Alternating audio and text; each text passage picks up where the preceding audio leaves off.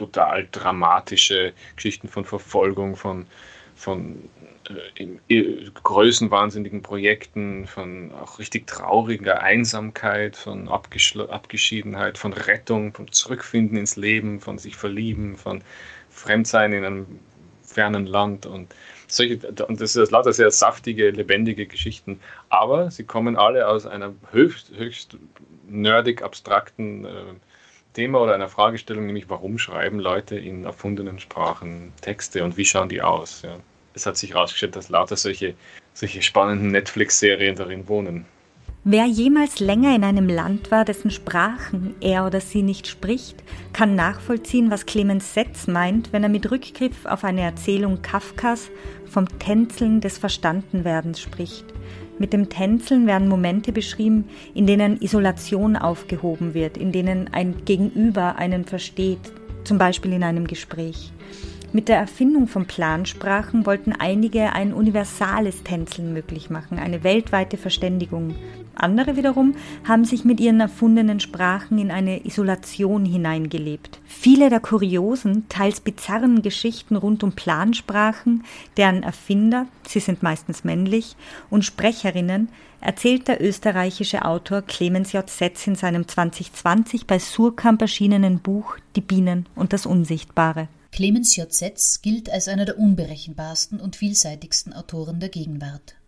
Neben Romanen wie Indigo 2012 oder Die Stunde zwischen Frau und Gitarre 2015 verfasst er Erzählungen, Theaterstücke, journalistische Texte, Lyrik, die er übrigens vornehmlich auf Twitter veröffentlicht, und ist als Übersetzer tätig.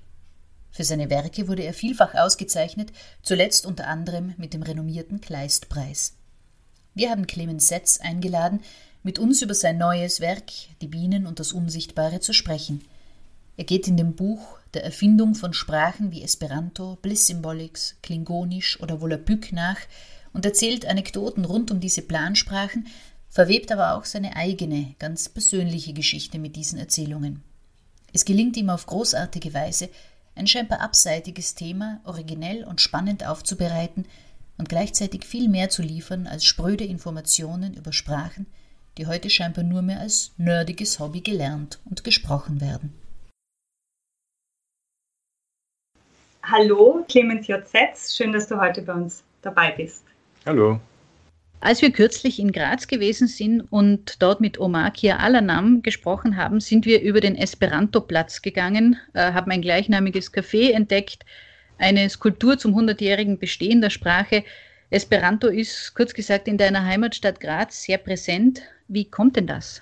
Oh, ich weiß nicht genau, wie dieser Platz da ähm, entstanden ist und ob es eine, eine wirkliche besondere Geschichte in Graz gibt. Aber ja, das, das Monument, dieses abstrakte Monument, da bin ich schon als kleines Kind vorbeigegangen und habe immer wieder gesehen, dass hier an eine Sache erinnert wird, die ich aber eigentlich gar nicht verstanden habe, nämlich Esperanto. Für mich war das einfach ein völlig normales Wort, so wie Hauptplatz, Rathaus, war ein Esperanto-Platz, weil das war direkt, wo ich daneben gewohnt habe. Und das war sicher ein Grund, weshalb mir das später dann auch leichter aufgefallen ist.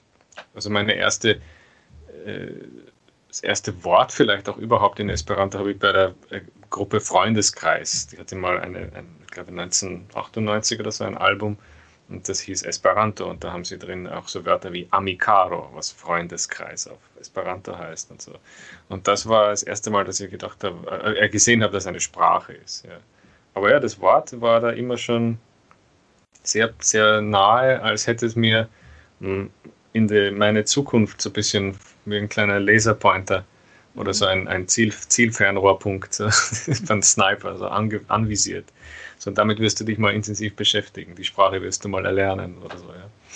Und ähm, interessanterweise, wenn man so in die, in die Grazer Geschichte zurückgeht, ähm, es gibt schon äh, Esperantisten, es gibt auch heute noch einen kleinen aktiven Esperanto-Club, ähm, aber wirklich sehr populär vor mehr als 100 Jahren war Volapük in Graz. Da gab es ganz mhm. viele.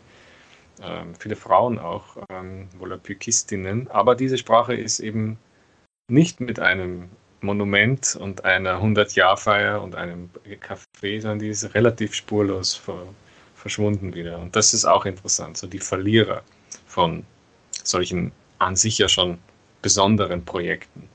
Äh, jemand erfindet eine Sprache, Esperanto. Ne? Aber dann erfährt man, dass hunderte Menschen Sprachen erfunden haben und alle wollten so werden wie Esperanto und nur eines ist geblieben mit Monument und Platz und, und ähm, Straßennamen und so weiter und Festivals und Konferenzen und Community. Das ist auch ein Mysterium, warum lebt das eine und alle anderen verschwinden bevor wir jetzt direkt hineintauchen in Volapük und Esperanto und wie sie alle heißen, was ist denn eigentlich der Unterschied zwischen einer Plansprache, einer Geheimsprache und einer Fantasiesprache? Und kannst du uns vielleicht ein paar Beispiele nennen? Ja, es gibt auch noch mehr Kategorien. Also eine Geheimsprache ist vielleicht das leichteste, die wird meistens abgeleitet aus einem Kontext der Verfolgung. Manchmal äh, Polizei, die ein Unterwelt irgendwie äh, überwacht oder die rassistisch motivierte Verfolgung betreibt, wie bei Roma und Sinti und so weiter.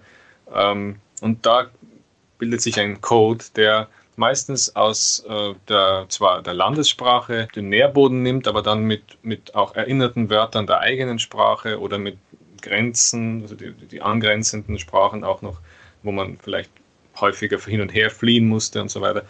Ähm, und das wird angereichert und ergibt dann so eine ein Hybrid-Sache, die man jetzt mal, manchmal Rotwelsch so als Überbegriff ähm, oder Geheimsprachen und ähm, oder äh, so Soziolekte, so kleinere. Ähm, die werden allerdings meistens nicht erfunden durch den einen Menschen, der sich hinsetzt und sagt, hört mal her, wir brauchen einen Code. Das passiert vielleicht hier und da, aber es ist nicht die häufigere. Es ist das, das, so entsteht das Jänische zum Beispiel nicht. Also das ist ein, ein deutscher ähm, ähm, Dialekt dieser, von Menschen, die diese Erfahrung hatten. Aber es gibt Sprachen, wo ein Mensch sich hinsetzte und hat irgendein Programm im Kopf, zum Beispiel Menschheitsverbrüderung oder die, der Weltfrieden. Es sind meistens so verstiegene irre Themen. Aber, ähm, oder auch nur sowas wie, ich muss ein fiktives Volk in Star Trek mit einer echten Sprache versehen. Sowas gibt es auch, eine bezahlte, äh, auf, ein Auftrag von Hollywood oder so. Und der setzt sich hin und fängt dann an, Vokabellisten zu erfinden. Und das ist wirklich fast immer ein einziger Mensch, beseelt von einer riesigen Aufgabe. Und das nennt man dann Plansprache. Also ein Mensch plant das und hat, das hat einen Sinn dahinter. Und Plan im Sinne auch von, ich habe außer der Sprache noch einen weltanschaulichen, soziologischen oder so, sozialpolitischen Aspekt. Also ich möchte die Menschheit heilen vom Lügen. Das gibt es tatsächlich häufig. Also haben mehrere probiert.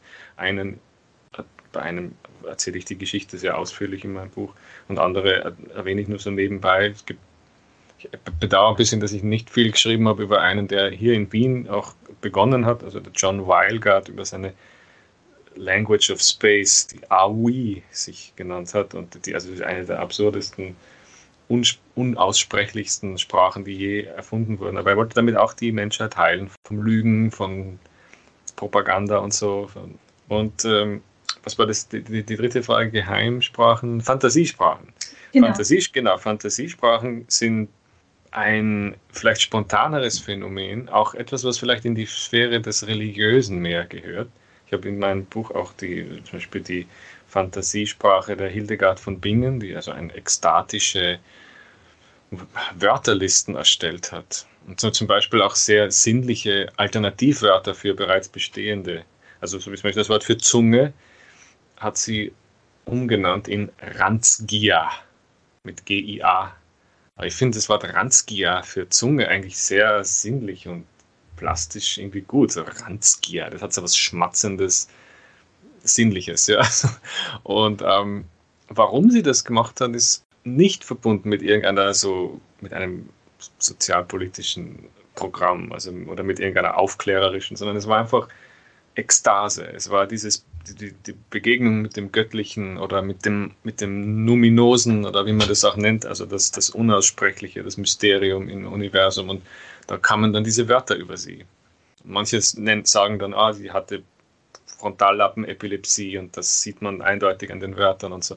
Lauter so Entzauberungsversuche gibt es da immer, auch besonders bei Kreationen von Frauen häufiger als bei, äh, bei Männern. Aber die, ähm, die Fantasiesprachen sind vielleicht die zahmeren, privateren, aber auch äh, intensiveren Erfahrungen, die, äh, die, so sich, die auch spontan gebildet werden können. Ähm, und auch große Weltliteratur, die dann mit dem Nobelpreis be belohnt wird, bilden können, wie bei Dario Fo, der ähm, zum Beispiel eine etwas verwendetes Gramelo sich nennt und das ist so Pseudosprache. Also wenn man jetzt, das kennt jeder, ne? also wenn, wenn man jetzt äh, selber nicht Französisch spricht oder nicht sprechen mag und man tut nur so einfach so äh, den Sound imitieren oder auf TikTok machen das Leute gern mit Deutsch, was auch lustig ist, immer so irgendwie Rosne, Hiblat, Küveren, Theben und so, also so Pseudodeutsch sprechen. Das ist, das ist Gramelo und es hat auch was sowas Cringiges und so. Äh, es ist auch so. Aber der Dario Fo hat da Theaterstücke drin geschrieben, also gespielt darin. Es gibt die Stücke geschrieben, aber dann spielt er die ohne wirklich echte Sätze zu sagen und mischt das so. Und das ist dann so äh, ein, ein irrer Eindruck, den es auch nicht sonst irgendwo mehr gibt. Also ich habe versucht, ein paar Beispiele zu finden, so mit so Nonsens, Fantasiesprachen, Kunst, aber seine sind ziemlich einzigartig und war immerhin so äh, erfolgreich oder so innovativ, dass sie ihm sogar den Literaturnobelpreis gegeben haben, was auch irgendwie schön ist. Also dass man nicht, nicht jemanden, der ein klassisches, reines Italienisch und schön brav darin seine Werke schreibt, sondern einer, der einfach wie ähm, Keith Jarrett am Klavier halt einfach vollkommen durchdreht. Und das, das, hat, das imponiert mir. Der Titel deines Buches lautet Die Bienen und das Unsichtbare. Eine, Genre, eine Genrebezeichnung sucht man aber auf dem Titelblatt umsonst. Die Literaturkritik hat es natürlich trotzdem versucht, in eine Kategorie einzufügen und, und das Buch ist unter anderem bezeichnet worden als erzählendes Sachbuch, als Reportage, aber auch als Personal Essay. Bist du mit diesen Zuschreibungen einverstanden oder welche würdest du denn präferieren? Wie würdest du das Buch gattungstechnisch fassen?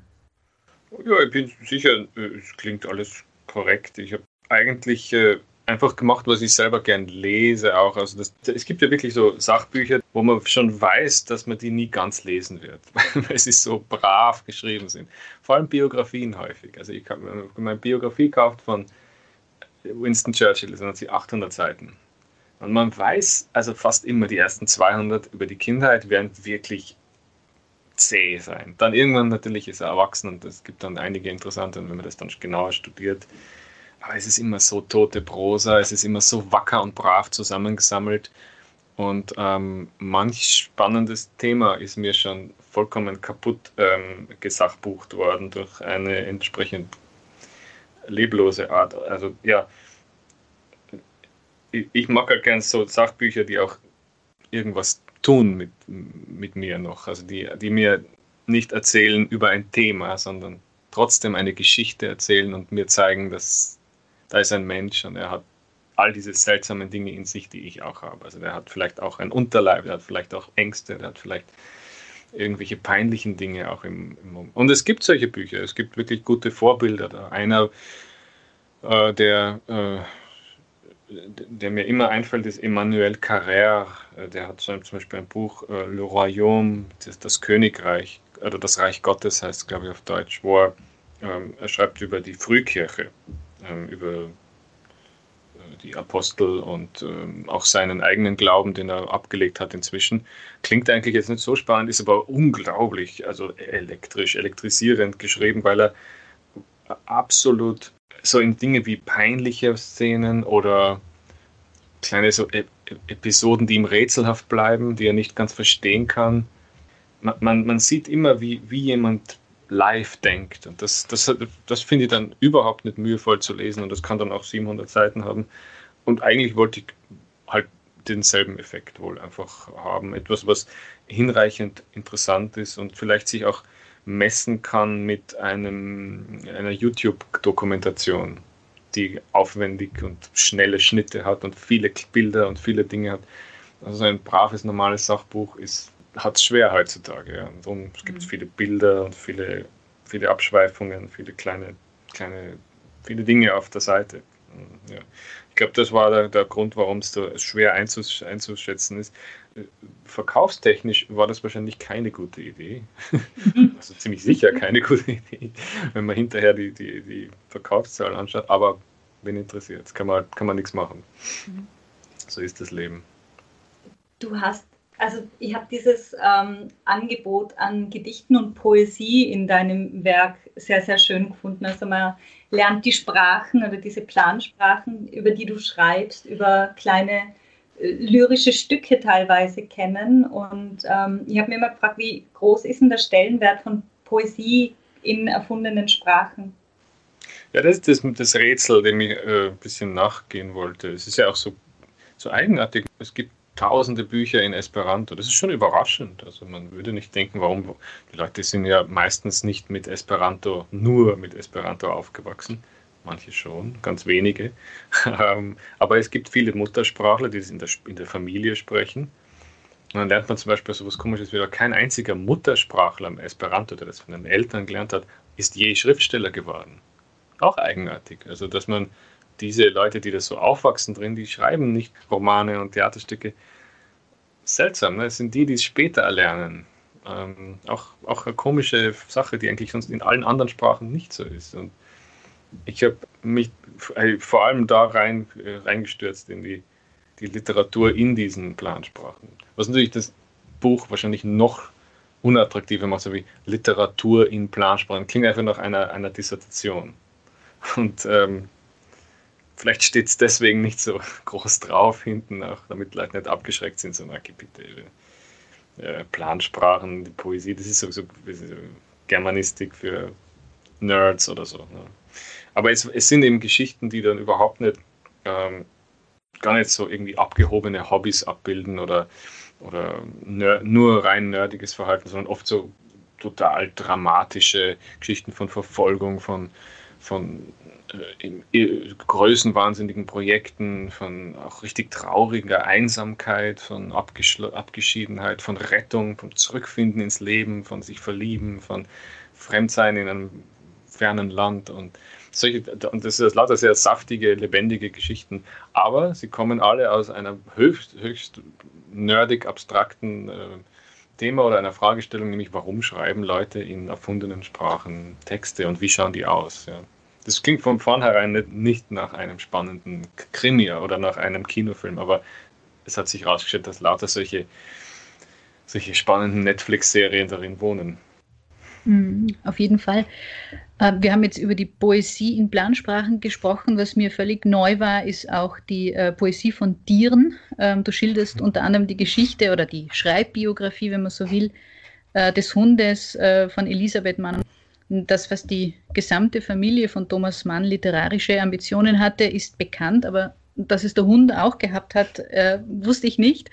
Was hat es denn mit der Geschichte auf sich und würdest du sagen, dass das Poesie ist oder überhaupt sein kann, was der Hund produziert hat? Ja, es ist, es ist Poesie nach Ansicht der, der Hundebesitzerin, Elisabeth Mann, die die jüngste Tochter war. Und äh, ja, es stimmt so wie fast alle hatten, die hatten alle irgendwie was mit Schreiben zu tun.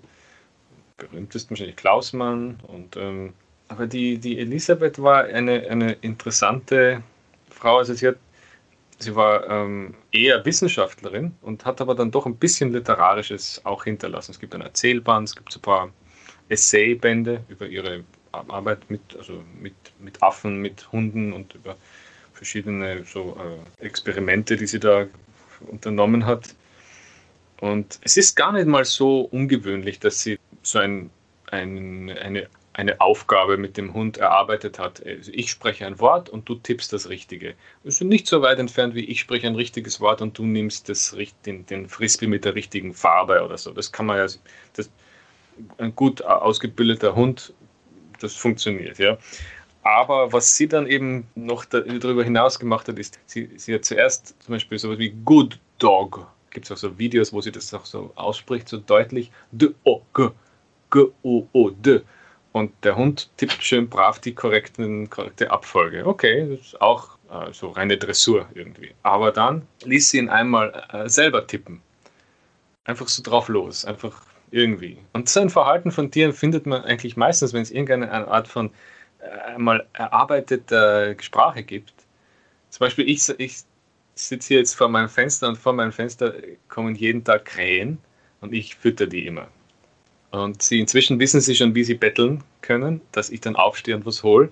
Das ist, indem sie so sich hinstellen und reinäugen und dann an die, die Fensterscheibe so schnappen mit dem, mit dem Schnabel, so reinklopfen. Und das funktioniert immer. Und ich merke, wenn ich dem nicht folge, dann werden sie erfinderischer und gehen auf und ab und, und flattern mal kurz auf und, und, und, und, und schnappen so, so, klappern an die Fensterscheibe an anderen Stellen. Sie intensivieren die, die Bemühungen. Sie müssen das aber auch machen, um die Sprache, die Sie erarbeitet haben, die Signale einfach nicht zu vergessen. Sie müssen das wiederholen.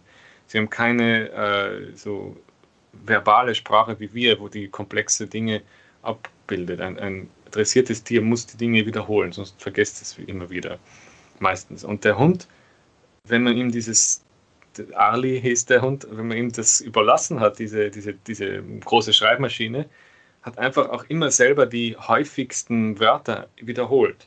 Äh, immer, also es gab Good Dog, Bad Dog, Car für ein, ein Reiseunternehmen im Auto und andere Wörter, Bad und so weiter. Und Cat hat er auch tippen können manchmal. Und er hat das einfach so immer wieder, immer wieder. Und was er aber da gezeigt hat, ist nicht einfach jetzt der Hund macht Kunst, sondern der Hund zeigt sein Leben, nämlich das abgerichtet und dressiert werden. Das, er zeigt sein, sein Innenleben. Das ist wirklich gar nicht übertrieben da. Das ist das Schöne daran. Er, er zeigt, welche, welche Lernfähig, welche, was er jeden Tag üben muss. So wie ein, ein Klavierschüler, ähm, der sehr gedrillt wird, zum Beispiel sitzt im Bus und macht halt so mit den Fingern die ganze Zeit, äh, spielt irgendwelche Tonleitern.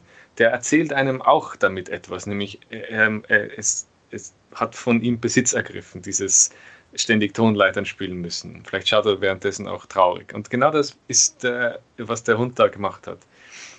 Tippen, tippen, tippen. Insofern ist die, diese, diese Texte, die er da hat, sind nicht random irgendwelche Buchstaben. Sie sind wirklich auf einer ganz profunden Ebene oder auf einer ganz elementaren Ebene sind sie wirklich Ausdrücke des Innenlebens des Hundes. Mehr als vielleicht ein, ein Japsen oder ein Spielen oder Schwanzwedeln es wäre. Es zeigt Gehirnabläufe. Das ist das Bemerkenswerte. Ich weiß nicht, ob, ob Elisabeth Mann-Borghese das wirklich mitgedacht hat. Ich glaube, sie, sie war nur amüsiert, dass Text entstanden ist. sie hat einfach dann den Text genommen, neu gedruckt und gesagt, jetzt drucken, das, drucken wir das und dann schicken wir das an Literaturzeitschriften und die haben das alles gedruckt und das war halt ein Kuriosum. Ich wollte das aber ein bisschen dieses, dieses leicht diese frivole, dieser frivole Umgang, dieser ironisiert manche Umgang, wollte, wollte ich ein bisschen entkräften von ihr und zurück und dem Hund vielleicht ein bisschen mehr an Eigenleben zugestehen. Sie, sie hat ihn dann wie einen Zufallssatzgenerator verwendet und gesagt, ah, es ist nicht komisch, da kommen zufällig diese Sätze raus. Ha, und das sieht aus wie, wie dieser Satz. Und, hm. Aber es war eben nicht nur das. Es waren eben, er hat demonstriert, was in seinem Gehirn vorging. Und das ist eigentlich sehr bemerkenswert. Und es gibt viele andere Beispiele von Tieren. Ich habe auch vor, ein Buch zu schreiben, beziehungsweise habe schon angefangen über die Elberfelder Pferde und das war eine ähnliche Unternehmung, äh, ein bisschen früher, von einem Mann namens Karl Krall, der äh, Pferde, er ähm, hat gemeint, sie abgerichtet zu haben oder sie ihnen das, das, das, das, so eine Art Morsecode, also dass sie halt was so schlagen können mit dem Huf und dann etwas vom. Es ist wahrscheinlich nicht so, oder das, wahrscheinlich, er hat sich wahrscheinlich geirrt, aber trotzdem die, die, die Gespräche, die er mit den Pferden da festgehalten hat in seinem Werk, sind herrlich außerirdisch. Also es ist wunderschön. Es ist, und ich, das, ich möchte das auch irgendwie, irgendwie darstellen. Vielleicht ob es irgendwie fiktiv erzählend oder sachbuchartig wird, weiß ich nicht. Aber das, das geht mir ziemlich im Kopf herum, so die, die, das, wenn das Innenleben nach außen kommt, irgendwie. Das ist nicht so häufig. Es ist was Kostbares und es ist eben nicht Zufallstipperei meistens. Gerade nicht bei Tieren, weil denen liegt eigentlich gar nichts an Zufälligkeit. Mhm. Durch ein Tier Tierkopf, stelle ich mir vor, geht nicht einfach so random Silben, bla bla, so wie es bei uns manchmal ist. Es ist nur bei uns, die, die so überladen sind mit Sprache, dass wir das manchmal dann so auslassen müssen und einfach Nonsens, Grammelo reden müssen. Ja. Wenn man Sie nach der Lektüre deines Buches fragt, was eigentlich die Gründe für Erfolg oder Misserfolg der verschiedenen Plansprachen waren und sind, drängt sie als eine mögliche äh, Antwort auf, dass der Erfinder hinter seine Sprache verschwinden muss. Zamenhof hat Esperanto zum Beispiel zur Weiterentwicklung freigegeben. Das ist jetzt quasi Open Source. Ähm, das Gegenspiel wäre Volapük, das unter anderem an der Strenge seines Erfinders gescheitert ist. Der hat ja jede Veränderung verhindert äh, oder wenigstens absegnen lassen wollen. Was bedeutet denn das auch im Hinblick aufs Deutsche und dessen Lebendigkeit, wenn wir zum Beispiel an die Normierung der Duden-Redaktion denken, an sprachpuristische Bestrebungen oder die inzwischen schon ein wenig zurückliegende Debatte um die letzte Rechtschreibreform? Oder um die ähm, äh, geschlechterneutralen neuen ja. Pronomina und so weiter. Und, ähm, ja, äh, sehe, es ist auf alle Fälle immer jede Bestrebung, die Sprache äh, starr zu halten und an eine zentrale Behörde zu Duden oder was immer es ist, zu binden, äh, ist, ist, äh, ist es letztendlich dasselbe, nämlich äh, ein, ja, eine Art von äh, Herz, Herz-Kreislauf-Stillstand, vor, vorprogrammiert immer. Das leider, es gibt, gibt keine andere. Ähm, man sagt oft über das Französische, dass es sehr zentral organisiert ist. Es gibt die Akademie Française, die das bestimmt und so. Und das mag da aus irgendeinem Grund vielleicht irgendwie noch historisch funktionieren, aber eigentlich das moderne Französisch oder halt das Gesprochene ist ja auch wirklich angereichert mit ganz vielen Dialekten. Ähm, also ich empfinde generell das, das, Deutsche meine, meine einzige Sprache, die ich wirklich perfekt kann. Ich kann sonst keine auf dem Level. Empfinde ich als überhaupt nichts irgendwie äh, an, an, an eine Institution gebunden. Eher im Gegenteil, ich bin immer hungrig nach Updates. Nicht immer nach moralisch begründeten Updates. Es, da, da, das, äh, das muss nicht immer so sein. Es kann auch einfach Dinge, die einfach besser klingen. Ne? Also wie, was sind so einfach nur auch so idiomatische Ausdrücke, die sich auf Twitter bilden und so oder die, die Falschschreibung von Sachen und das, das einfach, da bin ich e-, endlos begeisterbar dafür und versuchst dann auch tatsächlich in die Literatursprache immer reinzutun und mit, im letzten Buch ist ein ziemliches Kuddelmuddel aus, aus Sachen wie LOL, gönn dir und auch so hohem alten Ton, fast von, weiß nicht, äh, Essay von Gottfried Keller oder sowas. Und das mache ich ja wirklich auch wie soll ich sagen, mit Vorliebe so. Das liebt Sprachen, die das, also Bücher, die das so, so machen, die, die alle Register zugleich präsent haben bisschen so wie Shakespeare. Man hat das übrigens auch gemacht, wir hören es noch nicht mehr, aber er hat das auch gehabt. So ganz modernste Ausdrücke, Straßenslang und hohe altertümliche ähm, King James Bible ähm, Vers und so. Also das, das war alles da. Chaucer auch dasselbe und, ähm, und auch, glaube ich, manche, äh, sogar Esperantisten haben das ein bisschen auch so versucht, äh, dass sie viele neue Wörter bilden ich kann schon verstehen, warum zum Beispiel Leute sagen, mir ist ein geschlechtsneutrales Pronomen nicht schön genug. Ich, ich höre es nicht gern. Da, das darf jeder Mensch entscheiden. Nur wenn man nicht davon, nichts darüber hören will, von vornherein ist es ein bisschen suspekt für Leute, die schreiben, die mit der Sprache irgendwie eng verbunden sind. Das ist komisch, weil sie ja, Arno Schmidt dürfen sie auch nicht lesen dann. Also das ist, dann auch ein Sakrileg auf jeder Seite. Ne? Und das tut das ist aber nie der Fall. Ich sage immer, ah, Arno Schmidt, großer, großes Genie. Und das ist wunderbar, was der erfindet. Und dann jemand anders erfindet irgendein Wort, das irgendwas Neues schaffen soll, irgendeine, weiß nicht, ob es jetzt mehr Gerechtigkeit, mehr Inklusivität oder, oder ob es Effizienz ist oder einfach nur was Feuer hat oder irgendwie wilder.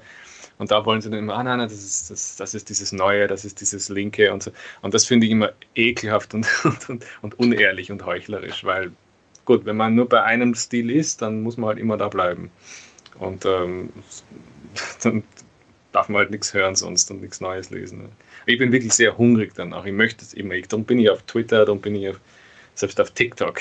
ich brauche einfach diese, äh, diese neuen Sachen. Ich lese also alte Dinge, die mal neu waren, die in diesem Sinn neu waren, so wie die ersten Bücher von Reinhard Götz oder so und oder auch, auch der, der, der junge oder nicht ganz so junge natürlich äh, Günter Grass, ne, der hat auch so, so herrlich plastisches Deutsch noch. Er ist ein bisschen merkwürdig abgekühlt mit der Zeit und wurde so ein Klassiker. So ein, ein, ein aber das, da bin ich, also das ist so etwas, was mich auch ja, wie so ein Nahrungsmittel einfach. Ich brauche das die ganze Zeit. Und ich höre ich hör einfach gern drüber. Ich höre gern drüber. Ich übernehme nicht immer alles äh, bereitwillig und sage, ja, ja, das, das, das ist jetzt auch meine Sprache. Zum Beispiel ähm, verstehe ich, warum man diesen Glottalstop FreundInnen und LehrerInnen macht. Aber mir ähm, geht es nicht so selbstverständlich von der Zunge zum Beispiel. Vielleicht finde ich eine bessere, bessere Variante, das auszudrücken. Oder sag's irgendwann, einfach weil es alle sagen, gleich, gleich mich an. Who knows? Aber es, ist, es sind so, manchmal so kleine, es tut immer irgendwas mit mir. Ich, ich denke viel drüber nach, ja. Und ähm, es ist, ähm, ja, es, das Deutsche ist, existiert gar nicht. Ist, mhm. Obwohl es ist vielleicht übrigens auch eine Plansprache einst, einst gewesen oder zumindest eine Interlingua, nämlich von halt Martin Luther und anderen Instanzen damals angeblich so Kanzleien und Theatern und so erfundene Mischsprache, wie eine, eine ähm, so ein Kiswahili oder so, also so eine Verkehrssprache. Das, das, das stimmt irgendwie sogar. Und das finde ich eigentlich lustig, dass wir so eine, eigentlich eine erfundene Hochsprache, obwohl ich spreche die eh nicht, ich spreche eigentlich hier eigentlich Öster, also das bayerischen Dialekt letztendlich. Ähm, so Ostösterreichisch und so, das ist eh wieder das, was anderes. Aber Hochdeutsch ist eigentlich eine Plansprache in die man trotzdem immer verfällt, wenn man interviewt wird. Aus irgendeinem Grund. Ich weiß auch nicht wieso, weil es Kameras gibt oder so. Ja. Den Sprachwechsel direkt bei uns vollziehen, oder? ja, warum nicht? Ne? Witzig Voll. eigentlich. Ne? Aber ja. das ist auch eine interessante Differenz zwischen so Österreich und der Schweiz. In der Schweiz ist, die haben so Hochsprache und Dialekt, aber beides wird für jede Art von sozialer Interaktion verwendet. Bund, äh, wie heißt der Bundesrat Ansprache und äh, äh Interview, äh, Dankesrede vor einem für ein Lebenswerkpreis, also alles Mögliche, ne? oder, oder mhm. Schimpfen, Streiten, das kann man immer in beiden Registern. Und bei Österreich hat es schon immer, ist es kodiert. Wenn man eine Rede hält, dann wird man eher Hochdeutscher und so. Man, also es ist interessant, wir, wir machen das anders, wir performen das anders. Ähm, vielleicht nicht jeder Mensch, aber, aber so Durchschnitt scheint mir das schon der Fall. Da fällt mir ein, du hast im äh, Papierstau-Podcast erzählt, dass du jemanden brauchst, der die Austriazismen aus der Figurenrede in deinem nächsten Roman streicht, weil mhm. der in Deutschland spielt. Du hast es jetzt eh schon ein bisschen angedeutet, dass du mit dem österreichischen Dialekt sehr verbunden bist. Äh, wie stehst du denn äh, zu der Debatte, die oft rund um Autorinnen und Autoren aus Österreich geführt wird, wenn es um die Frage geht, ob sie deutsche, österreichische oder deutschsprachige SchriftstellerInnen aus Österreich sind? Ist das irgendwie von Relevanz für dich oder spielt das gar keine Rolle? Ja, es spielt, glaube ich, keine besondere Rolle. Ich äh, habe kein Problem mit dem Wort deutschsprachig, das, ist, das stimmt schon. Ich habe zum Beispiel äh, ich, heute zufällig eine alte das ist ein bisschen jetzt nicht, nicht genau beantwortet, aber es geht vielleicht in die Richtung. Ich habe ähm, eine alte Radiosendung gehört über Isaac Bashevis Singer, der Jiddisch schrieb. Und da, es wurde, glaube ich, in den 70ern gemacht, diese Sendung, und da sagte der Moderator der Sendung, er, er verwendet eine Variante des Deutschen, das Jiddische.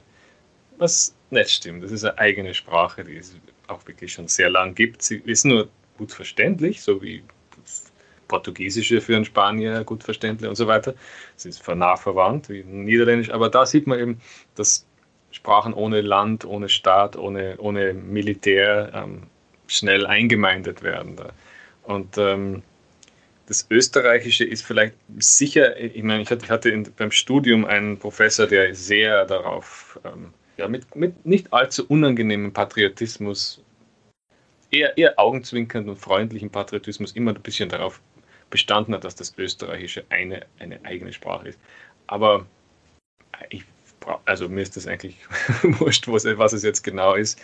Ähm, ich merke nur eins, nämlich, dass die, der Dialekt tatsächlich ein bisschen droht verloren zu gehen oder gar unverständlich zu werden, weil er nicht trainiert wird. Das ist schon schade, weil das, ist, das, das kann einfach viel, das hat viel poetisches Potenzial. Gerade der Wiener Dialekt hat viele Dichter wie H.C. Artmann, einen meiner so kleinen Götter.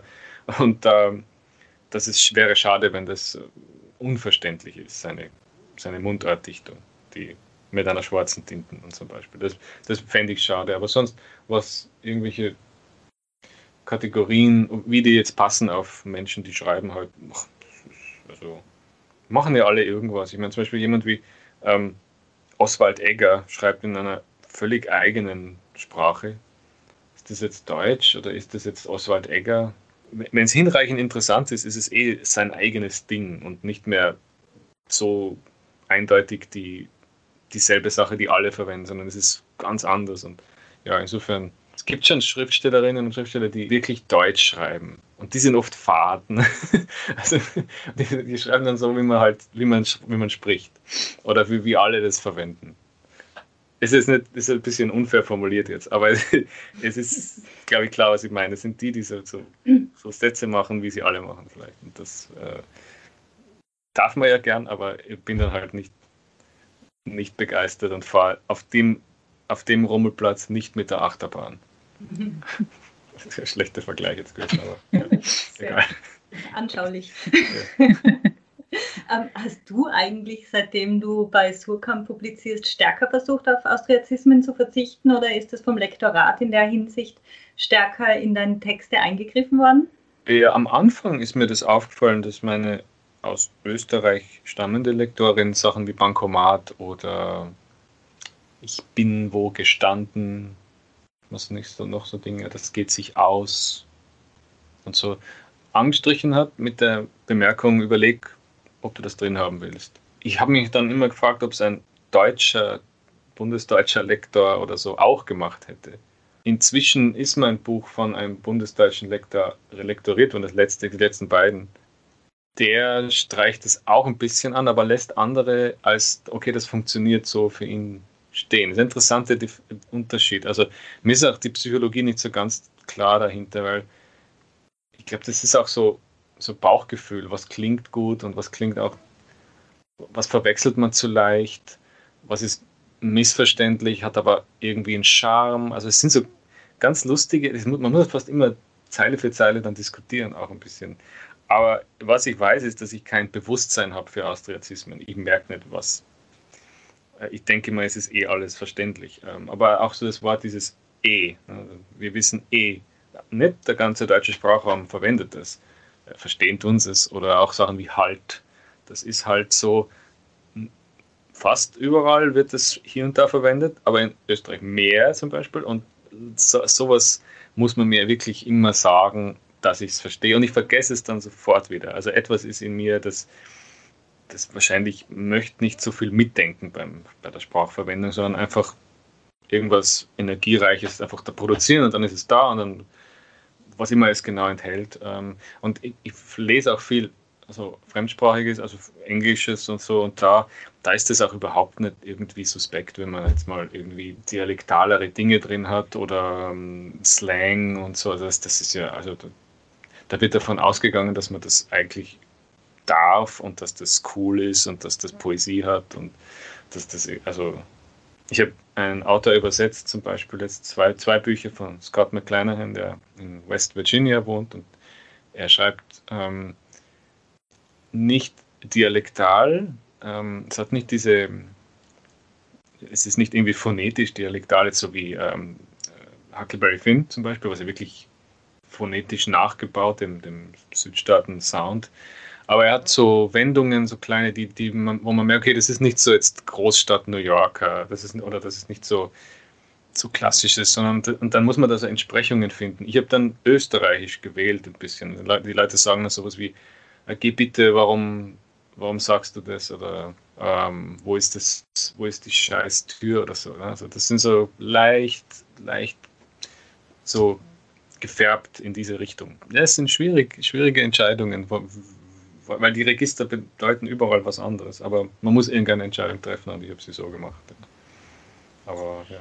ich, ich, ich genieße wirklich so das Kuddelmuddel in den Sprachen oft. Also in, auch im Englischen ist es einfach so ein, ein, ein Durcheinander, ein wahnsinniges, dass es einfach, ja, ich finde das, äh, wenn das irgendein Autor besonders schön macht, dass ich sehe, wie, was für ein Kuddelmuddel das ist, freue ich mich immer sehr. Ja. Wir haben vorher schon kurz über Normierung und Beschränkung äh, in der Sprache gesprochen und dass das durchaus auch Potenzial für sprachliche Innovation bieten kann. Du hast das beispielsweise am Beispiel von Twitter ausgeführt. Ähm, würdest du sagen, dass Twitter die deutschsprachige Literatur verändert hat? Meine schon, meine deutschsprachige Literatur, meine, äh, das, was ich am Radarschirm habe, sehr. Äh, vieles, also bleibt dann ja auch auf Twitter und ist dort einfach äh, auffindbare, suchbare deutsche Literatur. Das, äh, Ob es jetzt geschriebene Literatur stark beeinflusst hat, glaube noch nicht so ganz. Ich bemühe mich immer, dass das so ein bisschen vielleicht schneller passiert. Ich schreibe zum Beispiel immer Essays jetzt so lange für die Zeitschrift Lichtungen über Twitter-Poesie, wirklich. Also ich versuche das auch systematisch schön zu bewahren, diese herrlichen Blü Blütezeit, also die, die vielleicht ein bisschen vorbeigeht wieder. Es kann auch sein, dass sich die, ähm, die Buchwelt zumindest, die, die wirklich so die Belletristik, Buchwelt nie so ganz anstecken wird daran. Das kann, kann sein. Also vielleicht bleibt es getrennt und es wird vielleicht mehr in Songs oder so wieder vorkommen. Mehr so im Kabarett oder weiß nicht genau. Also es muss eine, ich fände es aber sehr schade und die, also es ist ein ungeheures Potenzial. eben wie im Dialekt, als man ihn neu entdeckt hat, als H.C. Artmann ihn zum Beispiel neu entdeckt hat, für eine ganz eigene Poesie und nicht so ein Zitter- und Hackbrett, äh, patriotische Gesänge von, von, Peter Rossiger oder so, sondern ähm, so eine urbane, ja, wie nennt man das, eine sch sch surreale Schauerdichtung oder sowas. Ja? Das hat ja, und man könnte ja wirklich sehr viel mit diesem Twitter-Deutsch machen, das zwar keine klare Definition hat, aber man kann's, jeder kann es ein bisschen. Jeder könnte ein paar Prinzipien so machen, performen. Mal schauen, wie weit es, wie weit es reichen wird. Ähm, aber es ist etwas, wo ich gern predige und hinweise und bekehre und bin da sehr missionarisch, was das angeht. Na, also groß, groß beeinflusst hat es nicht. Es gibt so ein paar so an, gut gemeinte Anthologien wie dieses Mindstate Malibu. Da war ich auch drin sogar. Ähm, und manchmal so Tweetsammlungen. Aber ich bin erst zufrieden, wenn der beste, wenn einige der besten Dichtern, Dichter dort ähm, vielleicht wirklich als Buch erscheinen. Aber die wollen das auch oft gar nicht. Ne? Vielleicht auch auch eben so, wenn man jetzt einen Film abschreiben wollte. Es gibt ja oft Filme, die sehr literarisch sind. Also die, die, Dialoge sind so toll geschrieben. Und man sagt, ah, das ist ja ein Buch, das muss man jetzt abschreiben. Und dann sagt der Mensch, der das macht, ja, ja das ist halt ein Film. Ich meine, warum braucht es ein Buch? Und genau das sagen manche Twitter-Poeten und Poetinnen, die mhm. sagen so, ja, aber das mache ich halt nur hier, das lebt nur hier es ist also Selected Tweets rausgeben, ich weiß nicht, muss das sein? Also die sind ja gar nicht so, so entflammbar. Also, da sieht man halt meine altertümliche Herkunft von dem gedruckten Buch noch. Ja. Ähm, mhm. Mal schauen, was passiert. Ich hoffe, es gibt es noch lang. Jetzt gerade scheint viel auch so an, an zumindest Oral History ja, auf, auf TikTok zu entstehen, so deutschsprachig. Okay. So, auch damit, das sind immer wieder so dieselben Refrains mit denselben Jingles dahinter und wo die Leute dieselben Szenen immer nachspielen, selben Memes und so. Das ist sehr, das wirkt sehr theatralisch. Und das ist eine Kurztheaterform eigentlich. Ja, und die, ich weiß nicht, was da drin stecken wird in dem. Ähm, dein, dein, Buch ist ja eine Mischung aus der wissenschaftlich recherchierter Informationen und Einblicke auch in dein Leben wie du sie vorher noch in keinem deiner Bücher gegeben hast. Wir erfahren zum Beispiel, dass Clemens Setz beim Küssen die Augen nicht schließt, äh, aber auch, äh, dass du rund um das Jahr 2015 eine persönliche Krise hattest und in dieser Zeit auch Volapük gelernt hast. Ja. Und du stellst da einen Zusammenhang her zwischen Spracherfindung und Lebenskrise, nicht nur in deinem Fall, sondern auch ganz generell. Kannst du unseren Hörerinnen und Hörern darüber etwas erzählen? Ja, das äh, ist so der ein Kapitel, wo ich ein bisschen vielleicht aufdringlicher und exhibitionistischer das Ganze angehe. Sonst ist es wirklich eher das Material, die Figuren. Und dann ist mir mal aufgefallen, dass der Ur, mal, wie nennt man das, die, die, die, Schaffens, die Schaffenskraft da irgendwie aus den Leuten erst dann so rausgebrochen ist, als irgendein ein tiefes Ereignis in ihrem Leben ähm, ihr Weiterleben gefährdet hat oder ihre, ihre, ihre geistige Gesundheit gefährdet hat, irgendein schreckliches Trauma oder irgendetwas oder eine tiefe Depression, Einsamkeit ähm, oder körperliche Versehrtheit. Und dann haben sie immer eine Sprache erfunden. So, eine, so ein Rechercheergebnis kann man entweder präsentieren, sagen, mir scheint, dass sehr häufig eine Krise im Leben der und so weiter. Ne? Und das hat es hat aber etwas von, ich habe es bereits verdaut. Ich habe, I own it, ist, das ist meine Beobachtung und hier lasse euch teilhaben. Ist nicht so interessant eigentlich. Interessant wäre zum Beispiel mal ihm so live vorgeführt bekommen, wie jemand kurz davor ist, den Verstand zu verlieren oder schwer depressiv oder mit oder auch irgendwie verrückt wird kurz und dann zufällig auch wirklich sich mit Spracherfindung plötzlich be beschäftigen. Das war in meinem Fall äh, so bizarrerweise und peinlicherweise. Aber mir ist eigentlich nichts peinlich. Also war es dann für mich relativ logisch, dass es die lebendigste Art ist, das zu erzählen, indem ich wirklich dann mit Original-Tagebuch aus, Ausschnitten, kleinen und Nacherzählungen, wie das für mich war und was, das, was dieses, diese Krise da war. Sie ist natürlich jetzt nicht eine, eine, eine ganz wichtige Krise. Niemand sagt, oh, das ist jetzt wichtig, dass wir das erfahren. Sie steht schon im Dienst dieser Beobachtung, dass am, am, am Kipprand eines Lebens oft dieser Wunsch steht nach einer Neuerfindung von, einer, von der Sprache. Ich glaube, es ist vielleicht auch, ähm, ich meine, man kann ja nicht, man muss nicht eine ganze Sprache neu erfinden, aber oft zum Beispiel neue Wörter zu finden, neue Selbstbezeichnungen, das ist etwas, was wirklich häufig passiert von Leuten, die in tiefer Krise sind, die ja, ausgelacht werden für ihre ähm, für das, was sie sind oder die, oder die verfolgt und, und, und ausgegrenzt werden. Und die erfinden dann oft Wörter für sich, Buchstaben und so weiter, oder auch nur ein, Kategorien, neue Kategorien, um, um das so ein bisschen zu resetten, das Ganze. Und zu sagen, ich, ich, ich, ich, ich weigere mich, das System zu teilen, das existiert.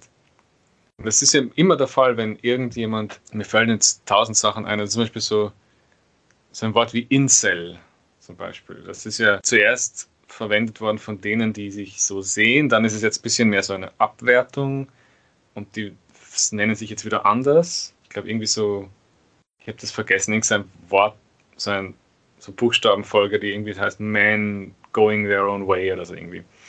Und ja, genau, Man going their, ja, egal. Und das ist dann so, das, das ist ja eine, eine Sache von Wortneuerfindung. Ich meine, es sind so auch so ähm, sagbare Wörter oder Wörter, die eingängig sind. Ja? Das, sind, das sind poetische Kategorien, nicht politische reine, sondern was sagt sich gut, was ist als Slogan, was ist als, als, als Schlagwort gut. Ne? Das, sind, das sind Fragen der, des Sounds und der Poesie und der, der, der Singbarkeit. Und das ist interessant, dass es auf diesen Ebenen, das ist ganz alltäglich im Internet, wo ähm, wo, wo so, so Sprachkämpfe oder wie man das nennt, äh, funktionieren, das, das ist ja eigentlich genau das. Ne? Sprachneuerfindung. Nicht die gesamte natürlich, das ist schon besonders extrem dann.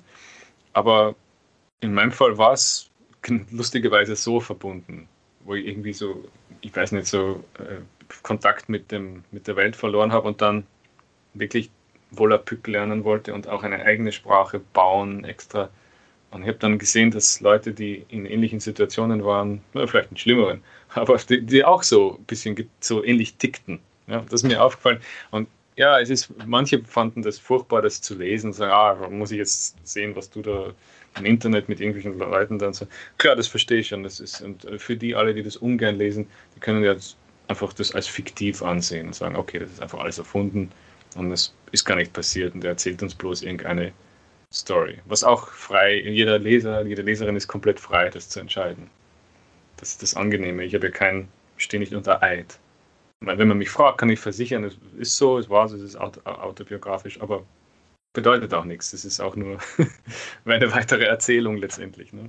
Ähm, Plansprache die äh, mir neu war, aber die mich wahnsinnig fasziniert hat. Also ich erzähle jetzt jedem davon, der mir über, über den Weg läuft, ist ähm, Talossa, mhm. eine Sprache, die aus einem Childhood Bedroom Dream eines 14-Jährigen entstand, wie du geschrieben hast. Und darüber hast du in deinem Buch, es ist die Geschichte des 20. und 21. Jahrhunderts auf Mikrogröße eingedampft und glatt poliert wie ein Kieselstein. Warum das denn?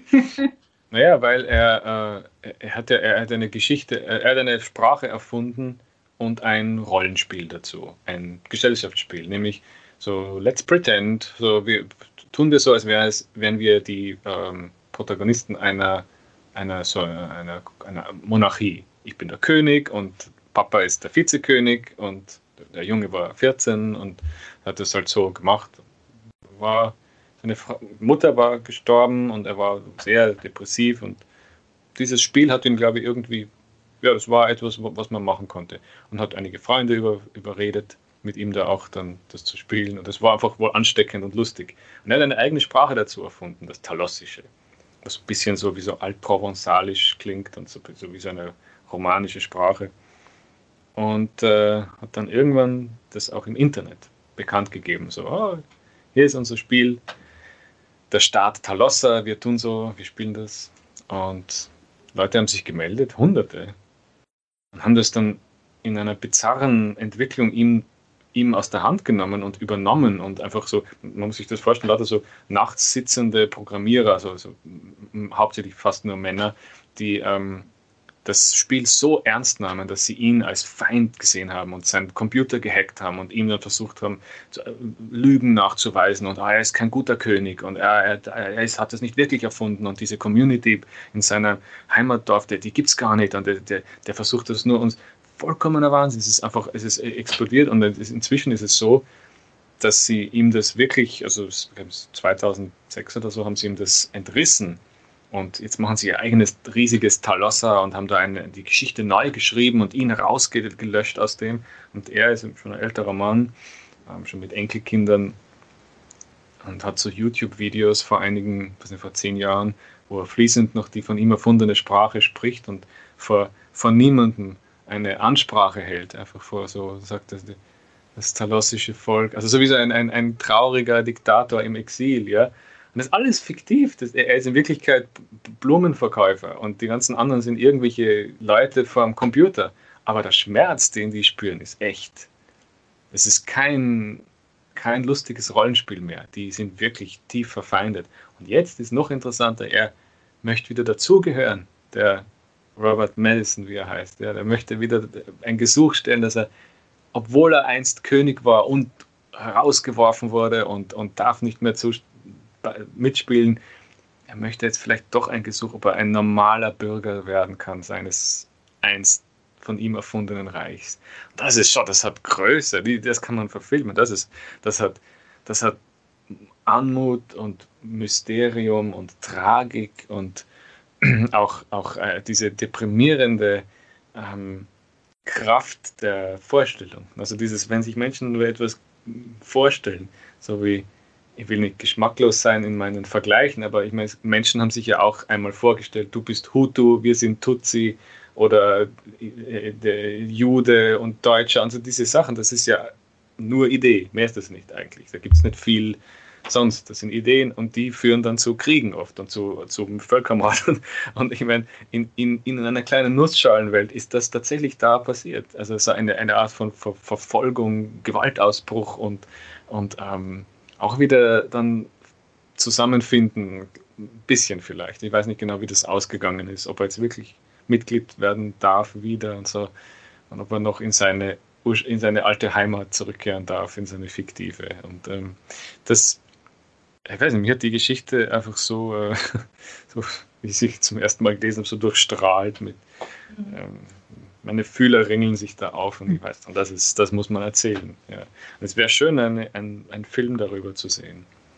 Also so eine Netflix-Serie, warum nicht? Ich sage immer Netflix-Serie, weil das alle schauen jetzt Netflix-Serien, ist mhm. das Einzige, was es gibt jetzt, aber kein Roman, kein Film, kein, kein Theaterstück mehr, alles ist eine Netflix-Serie.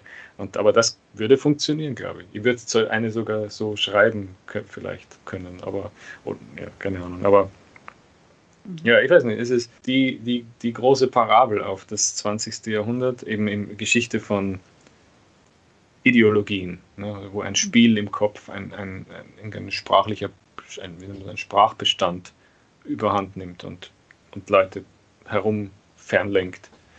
Und des 21. Jahrhunderts auch deswegen, weil das Internet eine Rolle spielt, dass du diese plötzliche, diese, diese besorgten Online-Bürger hast, die dich mit ihren ähm, Verschwörungstheorien über dich plötzlich ähm, kontrollieren und, und aus, aus, aus, äh, ja, rauswerfen aus deiner Welt. Das hat mhm. dann noch so diesen moderneren Aspekt, den es im 20. Jahrhundert nicht so gegeben hat. Das, das, deswegen mein Satz über die Geschichte des 20. und des 21. Jahrhunderts als Kieselstein oder als kleines, kleine Version. Mikrogröße eingedampft, glaube ich, ja. Mhm. Ja. Es ging ja gut aus, niemand ist gestorben. Das ist schon mal gut. Ich bin eigentlich erstaunt, dass niemand gestorben ist. Also ich habe ich hätte eigentlich gedacht, wie ich das recherchiert habe, so irgendwo ist da jemand tot. Das muss sein. Aber Gott sei Dank ist nichts passiert in der Hinsicht. Aber ich glaube, einige Seelen sind bleibend mhm. versehrt, bleibend verletzt. Es ist eine unglaubliche Geschichte und solche unglaublichen Geschichten stecken ja ganz viele in dem Buch drinnen. Eigentlich viele potenzielle Netflix-Serien oder viele potenzielle Romane. Äh, welche würde dich denn, abgesehen von, von der gerade erzählten, am meisten reizen, sie literarisch umzusetzen? Oder hast du mit den Figuren und mit den Geschichten jetzt durch das Buch abgeschlossen? Ja, ich würde, ich würd, glaube ich, nicht noch einmal äh, jetzt längere Geschichten darin. Ja, es gibt manche, die nur so an, ansatzweise äh, kurz erwähne oder so. Ne? Der, die würde ich vielleicht noch genauer breiter auswalzen, wie diese Language of Space, dieser John Weilgart, der scheint wirklich eine interessante Figur zu sein. Ich hatte auch kurz mit seiner Tochter, die noch Deutsch kann, ähm, Kontakt bisschen. Das wäre interessant. Die, ich habe das nicht mehr weiter verfolgt, weil das schon so viel war am Ende. Aber ja, vielleicht ähm, geht da ein Essay oder eine kleine Geschichte ähm, manches geht auch wirklich nur als, als Buch, glaube ich. Die Geschichte von Charles Bliss, wenn man die versucht als Netflix-Serie, das wäre, glaube ich, ziemlich schrecklich.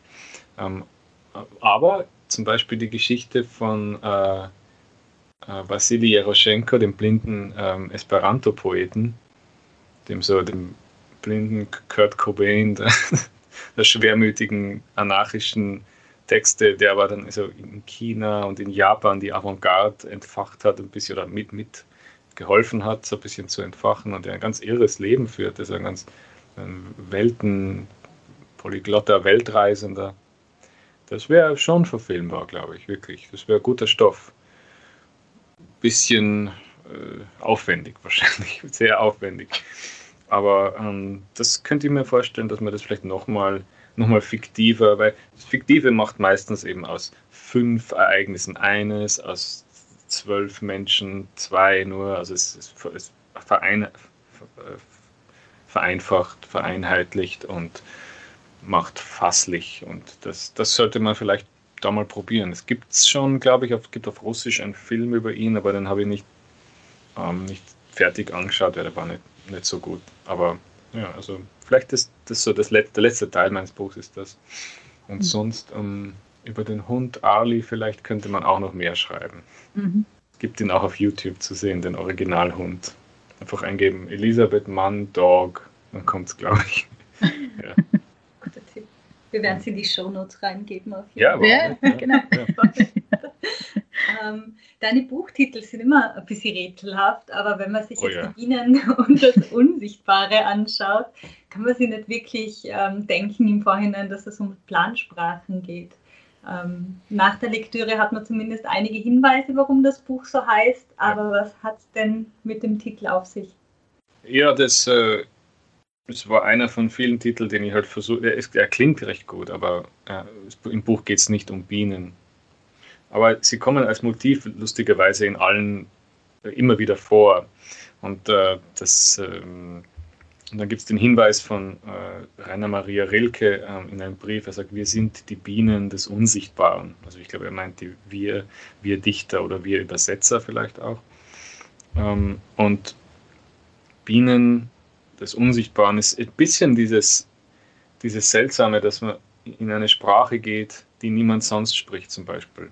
Man erfindet eine und dann schreibt man darin Gedichte und dann bringt man die irgendwie zurück ins, in das. Also es hat sowas, so einen Verschwindetrick. Es gibt auch die eine Episode drin, wo ein, ein junger Esperanto-Dichter, wie hieß der, Lo, äh, Alexander Logwin, glaube ich. Vielleicht spreche ich den Namen falsch aus, aber der wurde verfolgt von ähm, den sowjetischen, von den Behörden und ähm, musste also irgendwie ähm, seine Esperanto-Aktivität geheim halten, um nicht ähm, ähm, vielleicht, weiß nicht, es war eben sehr äh, gefährlich, das zu sein, Esperantist. Interessanterweise in sowohl in linken als auch in rechten Diktaturen war das anstößig. Ähm, und er hat seine äh, Gedichte, von denen ich eins übersetzt habe, übersetzt dann im Buch habe, auch ähm, äh, unter einem Bienen, äh, wie nennt man das, Stock verborgen für viele Jahre. Und dann stelle ich mir halt vor, dass da diese von Bienen gewärmten Gedichte, das ist irgendwie so ein, ein zentrales Bild im Buch, dass die, die harren da aus und warten, dass die Welt wieder besser wird, freundlicher und dass man das wieder hervorholen kann und an, sich an ihnen erfreuen kann. Und äh, auch, auch das, ähm, der, der, der, interessanteste Mensch, dem ich begegnet bin, persönlich, ist Mustafa Ahmed Jama, der ähm, ein Bliss-Symbolics-Dichter ist und der will aber eigentlich nicht mehr Dichter sein, was mir wehtut irgendwie, weil die Gedichte so großartig sind.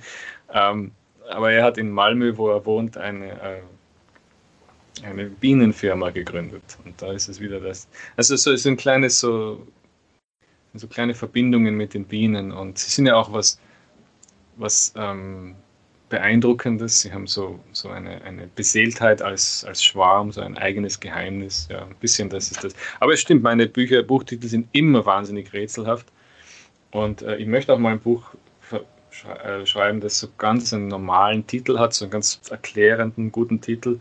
Aber irgendwie wird mir dann immer so, ja, mir wird dann so nervös ums Herz und dann muss ich ja immer irgendwie, weiß nicht, das ist so ein komischer Impuls. Ich kann nie so ein Buch schreiben, das so, ich weiß nicht, so, was ist ein normaler Titel? Statusmeldungen oder so. Das ist ein wunderbares Buch, aber der Titel ist erklärt, was da drin steht. Ja, das ist what you see is what you, also es ist wirklich, ja. was mhm. draufsteht, ist auch dann drin. Mhm. Also fantastisches Buch, aber das so habe ich das bisher noch nie gemacht. Ja. Also so, so die, wo der Inhalt im, im Titel steht, sondern man muss mhm. immer erst, was ist das jetzt? Ne? Mhm. Ja. Kommen wir äh, auf deine Tätigkeit als Übersetzer zu sprechen. Ähm, du hast einige Werke von Edward Gorey übersetzt. Äh, mhm. zuletzt ist 2020 deine Übersetzung äh, des Romans Sarah von Scott McGlanahan erschienen. Das hast du vorhin auch schon erwähnt. Äh, wie kam es denn zu diesen Übersetzungen? Äh, die, die von Scott McLennan habe ich selber angezettelt auf Twitter. Äh, ich meine, das war vielleicht nicht so linear, aber ich habe irgendwann mal so herum, herumgelobt, so frech auf Twitter, so dass der so großartig ist. Und dann irgendwann habe ich einen Menschen, der ihn kennt, ähm, mit dem kurz irgendwie gemailt oder so und der hat dann der Verlegerin erzählt, der, der deutschen Verlegerin, dass da gibt es einen, der, der, der, findet den Scott so toll und dann hat sie mich, glaube ich, einfach gefragt. Das heißt, ich habe einfach laut genug äh, herumgebrüllt, dass ich das könnte oder dass das gemacht werden soll. Ich mache das aber eh mit vielen Büchern. Also ich meine zum, zum Beispiel ein Buch, das, ich, das mir einfach immer wehtut, dass es das nicht auf Deutsch gibt, ist äh, von Megan Boyle, äh, Live-Blog. Das ist für mich das, das wirklich das innovativste, witzigste, unterhaltsamste, originellste Buch der letzten zehn Jahre. Es ist also hinreißend auf jeder Seite interessant, wirklich ohne Übertreibung. Jede Seite Live-Blogs, ist so aus 700 Seiten, glaube ich. Und ich meine, das Übersetzen ist schwierig, sprachlich vor allem, weil es wirklich, wirklich ähm, also da braucht es einen, einen, einen, wirklich guten Übersetzer, aber ähm, ich höre nicht auf, das immer einzufordern, weil ich will, dass das irgendwie auch jemand macht. Ne? Ich möchte, dass die guten Bücher da, ich möchte auch gerne übersetzen von Juliet äh, Escoria, Juliet the Maniac, ihr, ihr, ihr, ihr Memoir über ihre, ihre bipolare äh, Persönlichkeit. Also es ist so ein Roman-Memoir, es ist romanartig erzählt. Kleines Meisterwerk, das würde ich sehr gerne übersetzen. Ich würde gerne übersetzen von Anne Beatty, äh, diese Chilly Scenes of Winter. Ein anderes, wirkliches, echtes Meisterwerk, was aus irgendeinem Grund nie übersetzt wurde, was komplett lächerlich ist einfach. Es geht so nicht. ich habe da immer so was Dogmatisches, geht so nicht. Das ist so was Schulmeisterliches auch, ja ich kann nichts dafür. Es ist, äh, es ist in mir so. Und äh, Edward Gorey hat sich irgendwie anders, ich glaube, ich habe da auch darum gebettelt, oder kann es sein? Ich habe das irgendwann mal so ähm, angeboten, glaube ich, habe ich das. Mhm. Ja. So meine Übersetzung von, einem, von The Ospic Bird, der Ospic-Vogel, ja. Und Edward Gorey ist der allergrößte für mich. Das ist ein, so der, der, der heiligste, innerste Kammer von, von Sprachkunst. Und da wahnsinnig schwer zu übersetzen, weil es halt ist eigentlich, es geht ja nicht wirklich zu übersetzen. Man muss sowas ähnliches neu machen. Einfach. Das, das, mhm. Man muss es neu dichten. Ja. Das Lustige da ist auch, dass man da mit dem, mit dem Verleger dort, dass wir da für eine Zeile oft, also meistens sind so Reimpaare äh, einzelne. Und für, da haben wir oft, weiß nicht, 20 Varianten und da hat man immer wieder zurück. Es funktioniert, hat noch immer noch nicht den Zauber. Und meistens dann irgendwann, wenn ich einfach so so leer bin und einfach so verwirrt und schwindlig, dann irgendwann kommt irgendwas Witziges, was funktioniert, was einfach hinreichend verrückt ist, hinreichend weird, einfach seltsam, was eine eigenartige Energie hat. So instabil. Und das, das muss, muss man dann ewig warten, oft auf dass das funktioniert. Bei, bei so Nonsensdichtung, bei so richtig genialer Nonsensdichtung wie Edward Gorey. Aber ich bin kein begnadeter Übersetzer, muss man sagen. Ich bin also ich tue mir schon schwer, mache viele Fehler und ähm, gibt andere, die wirklich das professionell und gut machen. Aber ich freue mich, wenn ich es machen kann noch. Mir fallen so viele ein, die dringend übersetzt gehören. Wir brauchen den, diesen Einfluss dringend. Mary Rueful zum Beispiel, die auf Twitter so viel auch geteilt wird und auf Instagram, wird jetzt bald übersetzen. Ich habe seit Jahren gequengelt, dass sie übersetzt wird. Das freut mich sehr. Ich glaube, macht es die Monika Rink? Ich weiß nicht, irgendein Dichter. Äh, Nein, die Esther Kinski, die macht's, genau. Mhm. Mary Ruffalo. Ja, wunderbar, endlich. Manchmal Quengelei ein Ende. Im Buch gibt es einige Übersetzungen von, von, Gedichten aus Plansprachen, die von dir stammen und man hat gemerkt, dass du wahnsinnig viel Spaß dabei hattest, kommt mir vor, ja, zu ja. übersetzen. Ja, ähm, total, ja. Und außerdem kann ja niemand sehen, ob ich es richtig mache. ich meine, die meisten schon. Ich, hatte dann schon Leute, die drüber, ich habe viele ja. Fehler auch gemacht. Das, leider. Aber ich habe schon, also Freunde aus der Esperanto ähm, ja. Community, die mir ein bisschen korrigiert haben. Manchmal habe ich extra Fehler auch stehen gelassen, weil mhm. sie so schön waren. Eben, das, an das, genau. Du, du gibst es ja zu und freu, ja. erfreust dich darüber, dass so was Schönes draus entstanden ist aus mhm. dieser fehlerhaften Übersetzung irgendwie. Aber du schreibst ja, an einer Stelle, äh, wie bleiben Übersetzer von Poesie eigentlich bei Verstand?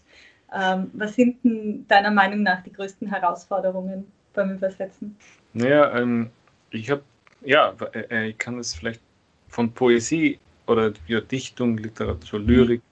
Ich habe zum Beispiel ähm, vor kurzem äh, auf Deutsch, die, ähm, das ist von der Elke Erb, die Übersetzungen von Boris Pasternak. Ein Dichter, den ich sehr liebe und ähm, also nicht, nicht so Dr. Chivago, das ist ein bisschen ziemlich furchtbar, aber die, die, äh, die, die frühe Lyrik, die, die ist wirklich herrlich. Und ich kann ein bisschen Russisch lesen, also ich kann es schon mhm. verstehen, aber schwer, ich kann es nie übersetzen natürlich, aber wunderbar. Also, aber die besten Übersetzungen von ihm sind so, wo, ähm, hm, das ist ein bisschen schwer zu beschreiben, wo man nicht versucht, so, aha, hier in der ersten Zeile wird der Mond beschrieben, dann in der zweiten Zeile muss vorkommen, irgendwie der, der äh, auf einen Haken gehängte Morgenrock eines Kranken. In der dritten Zeile kommt der Polster vor. Und jetzt müssen wir das irgendwie reimen, zum Reimen bringen. Ja? Und ein Übersetzer, kann, äh, auch ein guter, ist offenbar oft, ist, scheint mir oft in der Situation, dass er das genauso machen will. Und die richtig, die richtig guten Übersetzungen trauen sich dann auch was völlig anderes zu beschreiben, aber sie, sie, sie erschaffen denselben Geist, sie kriegen denselben Charme und dieselbe Sexiness und dieselbe Verspieltheit hin. im Deutschen. Aber sie erwähnen vielleicht nur den Mond und Schuhe, anstatt Mond, aufgehängte Jacke und Polster. Also das ist, das klingt immer so vermessen, das darf man doch nicht, weil Bastanak hat es so geschrieben. Und warum ich aber denke, dass man das genau so machen muss bei, bei jetzt gereimter oder strengerer, geformter, also wie sagt man denn, ähm, formaler Lyrik, ist, weil das die Dichter, die das selbst, die sich selbst übersetzt haben, wie Josef Brodsky zum Beispiel, der sich selbst ins Englische, vom Russischen ins Englische übersetzt hat, immer so gemacht haben. Der hat nicht gedacht, ah, aber okay, damals habe ich erwähnt, hier, hier ist eine, äh, äh, ich, ich sehe einen Hund am, am Strand und der spielt mit einem Ball und denke dann an die Hündin Laika, die, das, das ist im russischen Gedicht so, ja. Aber im, im, im amerikanischen, in der amerikanischen Fassung macht er was völlig anderes, aber es ist dasselbe, dieselbe so Raum-Zeitform. Ich weiß nicht, wie man es nennt. So. Das ist nicht, ist nicht dasselbe Sound, aber es ist so ein, ein dieselbe Geste in der Seele. Oder ich weiß, es, es klingt so esoterisch alles, was ich sage, aber hm, schwer zu sagen. Es, ist, es macht so dasselbe, es bewegt einen gleich. Ich kann nur so hilflos fuchteln. Und es ist schwer, ich kann es an Beispielen vielleicht besser zeigen. Aber ja, die LKR macht das genau richtig bei Pasternak. Und in der Ausgabe, die ich habe, sind manche von ihr, manche von anderen. Und die, die den oft auch dasselbe Gedicht zweimal. Und man sieht auch genau, sie ist eine Dichterin. Sie macht es auch selbst. Ja. Und das, das sind dann gute Übersetzungen, die, oder gut, also sie, sie sind originalgetreu, weil sie weit weggehen von der Originalbildwelt, von den Originalwörtern, von dem, was vorkommt und nicht hoffen, dass, ah, geht sich der Reim jetzt irgendwie aus, okay, dann muss ich hier das um, umändern und dann haben wir so, äh, das, das geht dann mit seinem Reimwort gerade noch sich aus. Das, es muss vollkommen natürlich kommen. So. Es muss so natürlich aussehen wie im Original. Das ist, ja, es ist schwierig. Aber, und das mhm. habe ich auch ein bisschen versucht, habe aber dann auch gezeigt, manchmal so, wie es schief gehen kann und oh Gott, jetzt wäre sich das so schön ausgegangen und hier fehlt mir das Reimwort. In meinem Buch ist das dann so ein bisschen zelebriert, auch das, das Übersetzen. Wenn ich auch sage, okay, hier, das verstehe ich nicht, da musste ich nachfragen. Okay, ich habe nachgefragt und der, der, Experte sagt mir das, ist, dann sieht man so, wie das live war, das zu übersetzen. Ne? Das ist ein bisschen was anderes. Das sind, soll, das sind nicht die definitive Version, so jetzt, das, das habe ich jetzt übersetzt und eine Anthologie Esperanto, sondern eher, eher so mein, mein Abenteuer damit, wollte ich einfach nacherzählen. Und auch wirklich auf der Ebene von Buchstaben oft oder von Einzelwörtern, was vielleicht ein bisschen auch äh, riskant ist, weil niemand jetzt das so spannend findet. Findet er jetzt ein Wort, findet er keins. Aber mich amüsiert es manchmal auf der Ebene zu, auch Essays zu hören. Würdest du uns eins der Gedichte im Original und in deiner Übersetzung ah, okay. vorlesen? Das, ja, glaube ich, wäre ganz interessant, auch für die Hörerinnen und Hörer einen Eindruck von der Sprache zu kriegen, wenn es jetzt gerne. Esperanto ist zum Beispiel oder so. Ja, oder Esperanto oder Volapük dauert nur ein bisschen, bis ich das habe. Childhood Bedroom, Bedroom Dream, da ist es, genau. Das ist ein Gedicht von Johann Schmidt, einem Volapük-Dichter, über der eigentlich das Volapük nach dem Weltkrieg, dem Zweiten Weltkrieg, wieder so ein bisschen neu aus dem Nichts herausgehoben hat. Und er war wahrscheinlich der wohlklingendste und begabteste Dichter in dieser Sprache, die niemand mehr spricht. Und sein Gedicht geht so: Viol floron in chate dag, dinologon de li, toeglofon dis pledestac, gewon benos meli, covenicos incein lifon in myc estil, ga in pro, ga i pro onvam erein padossedons desil. Meine Prosa-Übersetzung hier ist also ein Veilchen blüht im Schatten und Dunkel, fast sieht es nicht den Tag. Obwohl es unter Blättern und Stängel wächst, gibt es Wohlgeruch von sich. Bequem in seinem Zauber lebt es in Stille und Demut, selbst Wärme und Regen kommen für es als Gaben des Himmels. Das klingt eigentlich relativ fad, so die Übersetzung, also so ein schlichtes Naturbild, aber im Original ist es so hauchzart, einfach so, es hat sowas, es ist so eine, eine, eine Silbenökonomie, eine, eine schöne Vokalmelodie drin. Ja, ein, kle ein kleines unsterbliches Kunstwerk, so ähnlich wie das Mailied vom Goethe oder halt so, über allen Gipfeln ist Ruhe. Ne? Da gibt es ja die berühmte äh, Szene bei, äh, wie heißt es, die Vermessung der Welt von mhm. Kehlmann, wo, wo, wo der äh, Humboldt sagt, ich kenne das schönste deutsche Gedicht und er spricht aber mit Menschen auf Spanisch und muss es irgendwie spontan ins Spanische übersetzen und sagt halt, also Schweigen, Berggipfel und bald bist du auch tot. Und dann mhm. antworten die anderen so, ja, was, wie, das ist das Gedicht, das ist eure größte Dichtung. Hm, ist nicht so beeindruckend. Ne? Mhm. Also, ja, es ist so eins dieser Gedichte, die nur, nur ein Gedicht, die sind, sich, sich einfach mhm. äh, in sich selbst tanzen und leben. Und das Witzige ist eben, dass das kein Mensch mehr liest, diesen Johann Schmidt, weil kein Mensch mehr, nicht kein Mensch, es gibt schon ein paar Menschen, aber selbst die, weiß nicht, ob die so viel Lyrik lesen dann also in Volapük. Ja. Mhm. Und äh, ich habe oft gern das Gefühl, dass ich der Einzige bin, der etwas tut.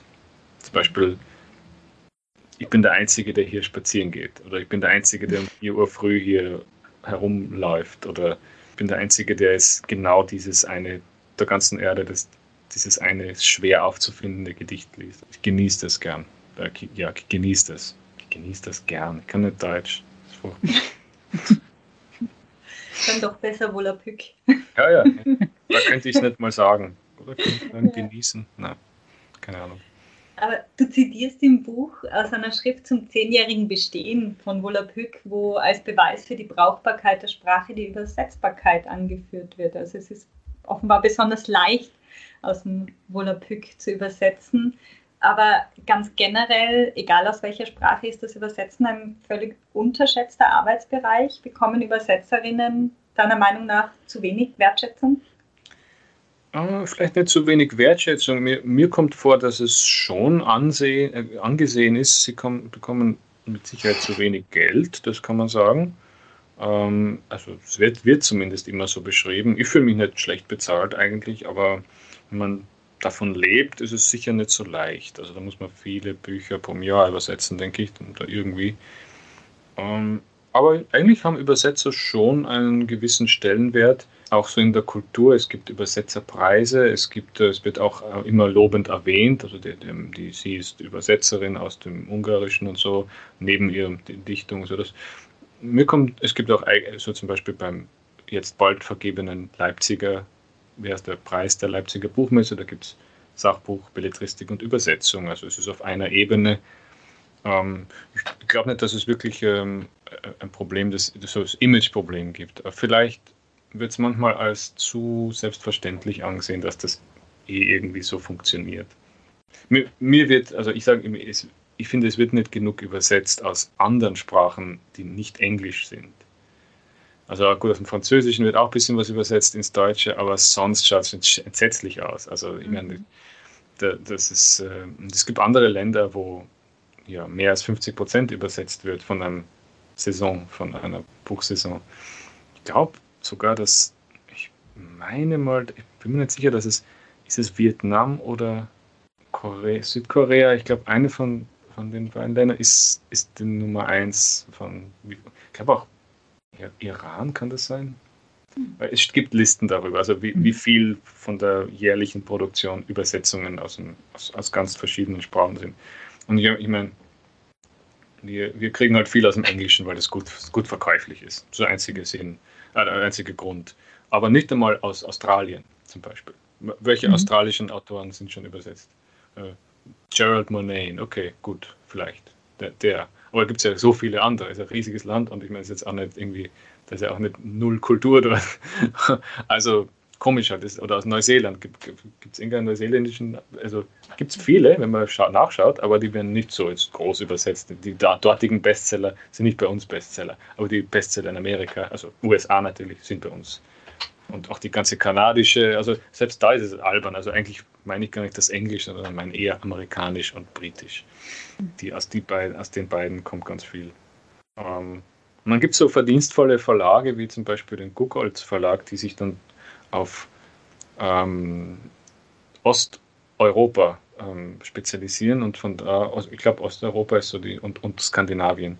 Mhm. Und die, der entdeckt dann auch immer so herrliche Sachen und also ich liebe den Verlag sehr und fast in jedem. Ja, und das ist, also das, das soll es auch größer geben, finde ich, noch, mhm. noch wieder als, als literarische Kultur, obwohl natürlich literarische, literarische Kultur insgesamt nichts mehr also kaum was bedeutet noch. Das ist ein, eine, so halt wie, weiß nicht, wie, es gibt noch Bestseller natürlich und es gibt Bücher, die alle irgendwie entflammen, aber die werden halt immer von immer weniger Leuten ge geschrieben und dann äh, insofern äh, bringt so eine Forderung von mir jetzt auch nichts, dass das viele Verlage jetzt machen sollten, weil Bücher, ja, wie gesagt, sind offenbar schon schwierige Ware. Und jetzt nach dem Corona, dem Corona-Jahr und dem immer noch zweiten Corona-Jahr jetzt äh, man sagt mir, man, man versichert mir, dass keine Bücher gekauft werden von, die jetzt erscheinen. Eher Klassiker werden gekauft und nicht die Neuerscheinungen. Also ja, das ist schwierig. Sehr mhm. bitter irgendwie. Mm, wir haben in einer unserer letzten Folgen mit der Übersetzerin und Dolmetscherin Mascha Dabic äh, schon kurz über Google Translate und dessen Bedeutung für ihre Berufsgruppe gesprochen. Du bezeichnest es als eine sprachliche Innovationsquelle, die es nicht mehr lange geben wird, weil die künstliche Übersetzerintelligenz immer raschere Fortschritte macht. Wie siehst du denn die Zukunft des Übersetzens? Werden menschliche Übersetzerinnen und Übersetzer allenfalls noch für die Nonsensübertragungen gebraucht werden, die wir heute über Google Translate zum Teil noch bekommen? wird menschliches Übersetzen einmal nur mehr als Form literarischer Kreativität in der Nachfolge von zum Beispiel Ezra Bound oder H.C. Artmann bestehen, bei der es darum geht, am Sinn des Originals quasi vorbeizudichten. Ja, die Verfehlung, also das, das, das eigentlich die, die Themenverfehlung, das ist, glaube ich, etwas, was vielleicht die, die künstliche Intelligenz, die unser Leben bestimmen wird, in der Zukunft nicht so ohne weiteres also der passiert das wahrscheinlich nicht, aber äh, auf der The sogenannten Themenverfehlung, dem Vorbeischrammen am eigentlichen Ziel, basiert ja ganz viele, äh, basiert ein, ein, großer Teil von Poesie oder von auch einfach überraschender Kunst. Das ist das, das Interessante da. Ich halte schon für möglich, dass eine wirklich übermenschlich intelligente ähm, Instanz Sprache übersetzen kann live auch idiomatisch korrekt und ähm, das könnte schon kommen. Das, wir sind also, wir gehen Schritte in diese Richtung. Ob es jetzt dann irgendwie dazu kommt, das weiß ich nicht. Aber, aber literarisches Übersetzen soll ja auch gerade das nicht machen. Es soll eben nicht geglückteste Kommunikation bereitstellen. Also nicht das sozusagen, hier wird maximal gut übertragen, sondern häufig soll es nicht, nicht nur das machen. Ähm, und wenn eine, ich glaube natürlich, dass ich mir eine wirkliche, echte künstliche Intelligenz, wie sie es bestimmt einmal geben wird, nicht vorstellen kann.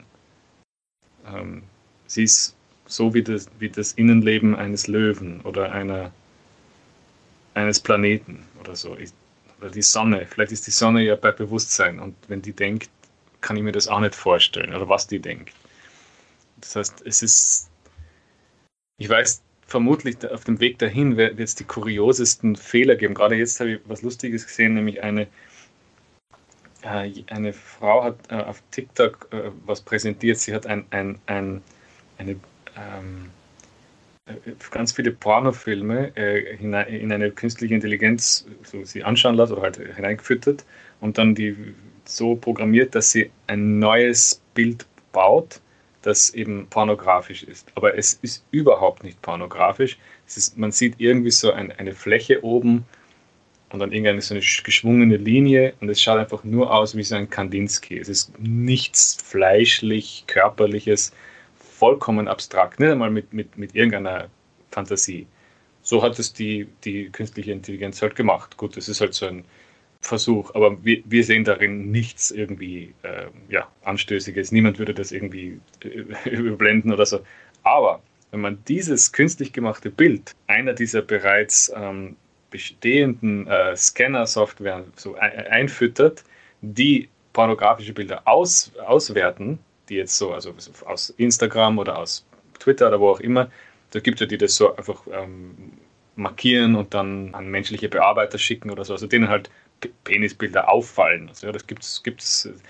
Die, die Software hält dieses künstlich generierte Bild für pornografisch. Die hat, die hat das erkannt. Das heißt, die Maschinen ko kommunizieren genau richtig miteinander und die Menschen stehen davor und verstehen nicht, was gemeint ist. Ich glaube, das ist ein großer Teil unserer Zukunft. Solche, so eine Ebene von totalem aneinander vorbei. Auch vielleicht literarisch. vielleicht wird es irgendwie sowas geben, obwohl, wie gesagt, der, der, der Pool von Literatur ist so klein und schrumpft so sehr, dass es ein Liebhaberbiotop bleiben wird, so wie jetzt, also ich meine, man braucht keine künstliche Intelligenz, die zum Beispiel moderne Orchestermusik aufführt. Das machen ja eh nur so ein paar Leute noch. Das, das spielt keine große kulturelle Rolle mehr. Also ähm, unsere Hobbys wird uns niemand wegnehmen. Nur das Verstoßen werden oder das Versetzt werden, das Zurückversetzt werden auf den Rang eines Hobbys, dagegen werden sich viele auflehnen. Die werden aber auch ohne Automatisierung und, und, und Bots und, und äh, künstliche Intelligenz passiert. Einfach nur durch einen Strukturwandel der Öffentlichkeit oder der Medienwelt zum Beispiel. Ja. Ich bin schon, ich bin schon, ah, merke ich, ich tue so sehr reden, als hätte ich Ahnung. So, merke ich. Das entsteht aber es mache ich nicht immer so. Also es ist, ist nicht beabsichtigt. Na, wir, wir haben ja gefragt nach ja, ja, genau, das entsteht dadurch, Zukunftsvision, ja. Ein Interview macht und dann weiß ich die Antwort auf alles. Normalerweise bin ich wirklich, wirklich ahnungsloser, als ich jetzt klinge. Be bevor wir äh, langsam zum Schluss kommen, dürfen wir dich noch um ein Esperanto-Gedicht bitten? Oh ja, sicher. Ja. Ich kann dann mein, mein Lieblings-Esperanto-Gedicht auf, aufsagen. Das kann ich sogar ähm, ah, auswendig. Super. Es heißt, äh, wie heißt es denn? Mortanta folio. Lante falanta flava folii, tacte baractas en agonie, caela emaila flava mort farb, schminkos laringam piedon de larb. Ähm, ich habe das auch übersetzt und äh, suche das mal schnell. Aber es geht natürlich nicht so schön, dass, dass ich, also ich kon konnte das nicht so schön übersetzen. Ein sterbendes Blatt. Ein langsam fallendes gelbliches Blatt, das leidend und heftig gezittert hat, trägt die emailgelbe Sterbfarbe bald rund um den Baum auf wie Make-up im Wald. Bisschen hässlich ist dieses Make-up, aber im Original steht auch Schminkos, wird schminken. Mhm. Das ist eben aus dem Deutschen über ein Wort, über, es ist ja germanischer Wortschatz sehr viel im Esperanto. Also mhm. habe ich es mir erlaubt wie Make-up. Dankon. ja, Dank, Dankon, ja, genau. Das ist das einzige Esperanto-Wort, das ich so ad hoc Genau. Ja, man merkt sich vieles, ja. Also es ist sehr eingängig. Auch äh, mhm. ein Wort, was so lustig ist. Ah ja, genau. Ähm, äh, ich finde, aus irgendeinem Grund, weil es halt so deutsch klingt, so der, der Junge, La, La Knabo, mhm. Knabe, ja, La mhm. Knabo. Und das Mädchen heißt La Knabino. also das ist aus, mit deutschem Ohr witzig, ja. aber mit ja. japanischem Ohr völlig, also fällt mhm. nicht auf. Ne? Und das lustigerweise auch muss man gar nicht jetzt romanische und germanische Sprachen beherrschen, um das leicht zu erlernen. Auch Leute, die Chinesisch als Muttersprache haben, lernen Esperanto sehr leicht und oft mit großer Begeisterung. Wer weiß warum. Es hat wirklich was sehr Gehirngemäßes offenbar. Und er hat irgendeine so eine Frequenz erwischt, die sehr eingängig für ganz viele Menschen ist. Ähm, kurzer Blick in die weniger ferne Zukunft. Woran arbeitest du derzeit und was ist dein nächstes Projekt? Ja, viele Projekte jetzt waren gar keine. Ich habe einfach nur versucht, Geld zu verdienen. Mhm. So Artikel und Übersetzungen zum Beispiel. Das neue Buch von Scott McClanahan, das Crapalaccia heißt, aber auf die deutsche Übersetzung wird Crap heißen. Mhm. Äh, und äh, ja, ich habe so ein ewiges Projekt, so einen historischen Roman, der, wie kurz vorher schon erwähnt, in, in Deutschland spielt.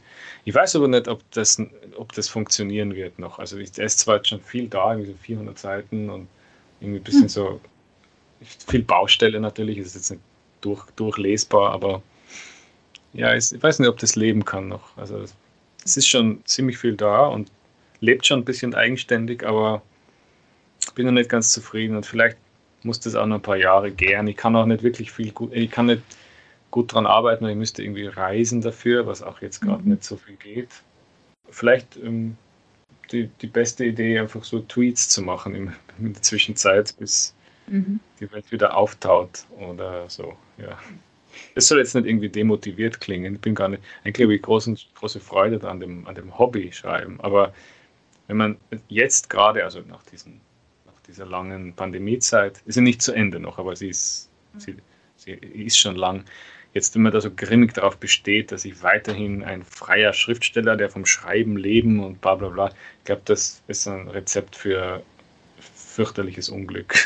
also für die meisten. Ich meine, manche, für manche funktioniert es wohl, aber mhm. ich, ich, äh, ja, bei mir nicht. Und ich versuche auch nicht, versuche es auch nicht. mhm. Weil es einfach nicht, es ist äh, zum Scheitern verurteilt im Augenblick. Muss man was Neues finden einfach. Und da bin ich gerade dabei. Ich bin, bin gerade dabei, was Neues zu finden. Ähm, an den Schluss deines Buches setzt du ein Plädoyer Plansprachen zu lernen, weil sie uns unbekannte Kontinente öffnen, wo man dir schon bei der Einreise schreibst, du einen völlig neuen Kopf aufsetzt und wo die Katzenlämmer tänzeln. Danke, Clemens, dass du heute bei uns warst und uns einen Einblick in diese Kontinente gegeben hast. Vielen Dank fürs Interesse und es war sehr schön, mit euch zu sprechen. Danke. Herzlichen Dank, dass ihr auch heute wieder dabei wart. Wenn ihr mehr von unserer Arbeit erfahren wollt, dann folgt uns doch am besten über Facebook oder Twitter. Auf Steady kann man übrigens mit kleinen und großen Beträgen dazu beitragen, dass wir unseren Podcast auch weiterhin anbieten können.